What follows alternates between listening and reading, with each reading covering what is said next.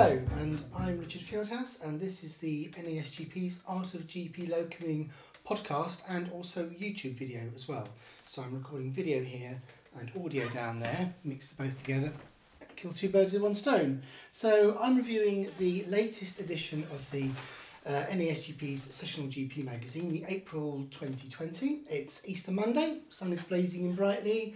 Uh, it's been a very, very busy weekend with multiple Zoom calls and stuff, so I've not had time to do this yet, but it, the magazine's been up on the website since Friday.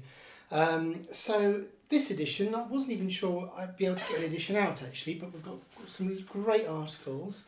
Um, one you may have already seen, which is um, one we got from Liz Densley from Honey Barrett Accountants um, about locums and how to uh, about financial assistance with, with COVID nineteen in terms of what, what your rights are, etc., etc., in terms of um, um, income tax and all that kind of thing. Liz, Dens, Des, Liz Densley's done a very thorough article on that, so that's all online, but it's also in the magazine now as well.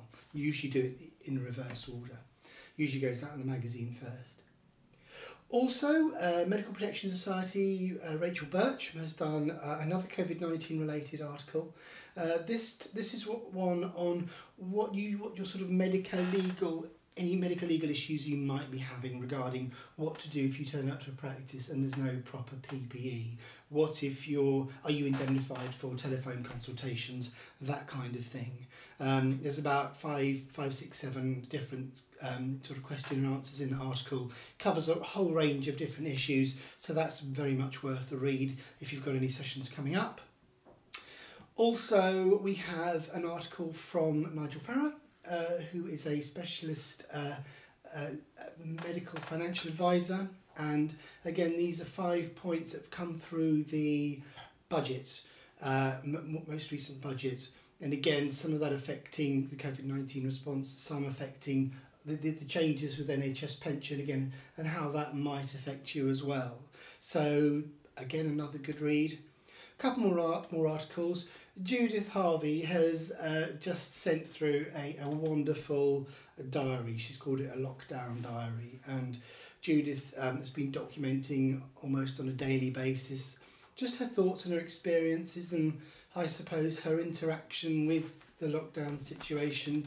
She's at home with her partner Chuck, and she's Judith is also. I, I discovered I didn't know this, but Judith is a great watercolor artist. So there's some really beautiful illustrations there that Judith has done, and she's just pinged some more through on email, so I'll put those on there as well. Um, and that's things like um, Judith having a haircut in the garden because obviously that's a big thing. As you can tell, uh, if you're watching a video, my haircut it was actually due last week. Lord knows what that's going to go. I might get the kids onto it actually.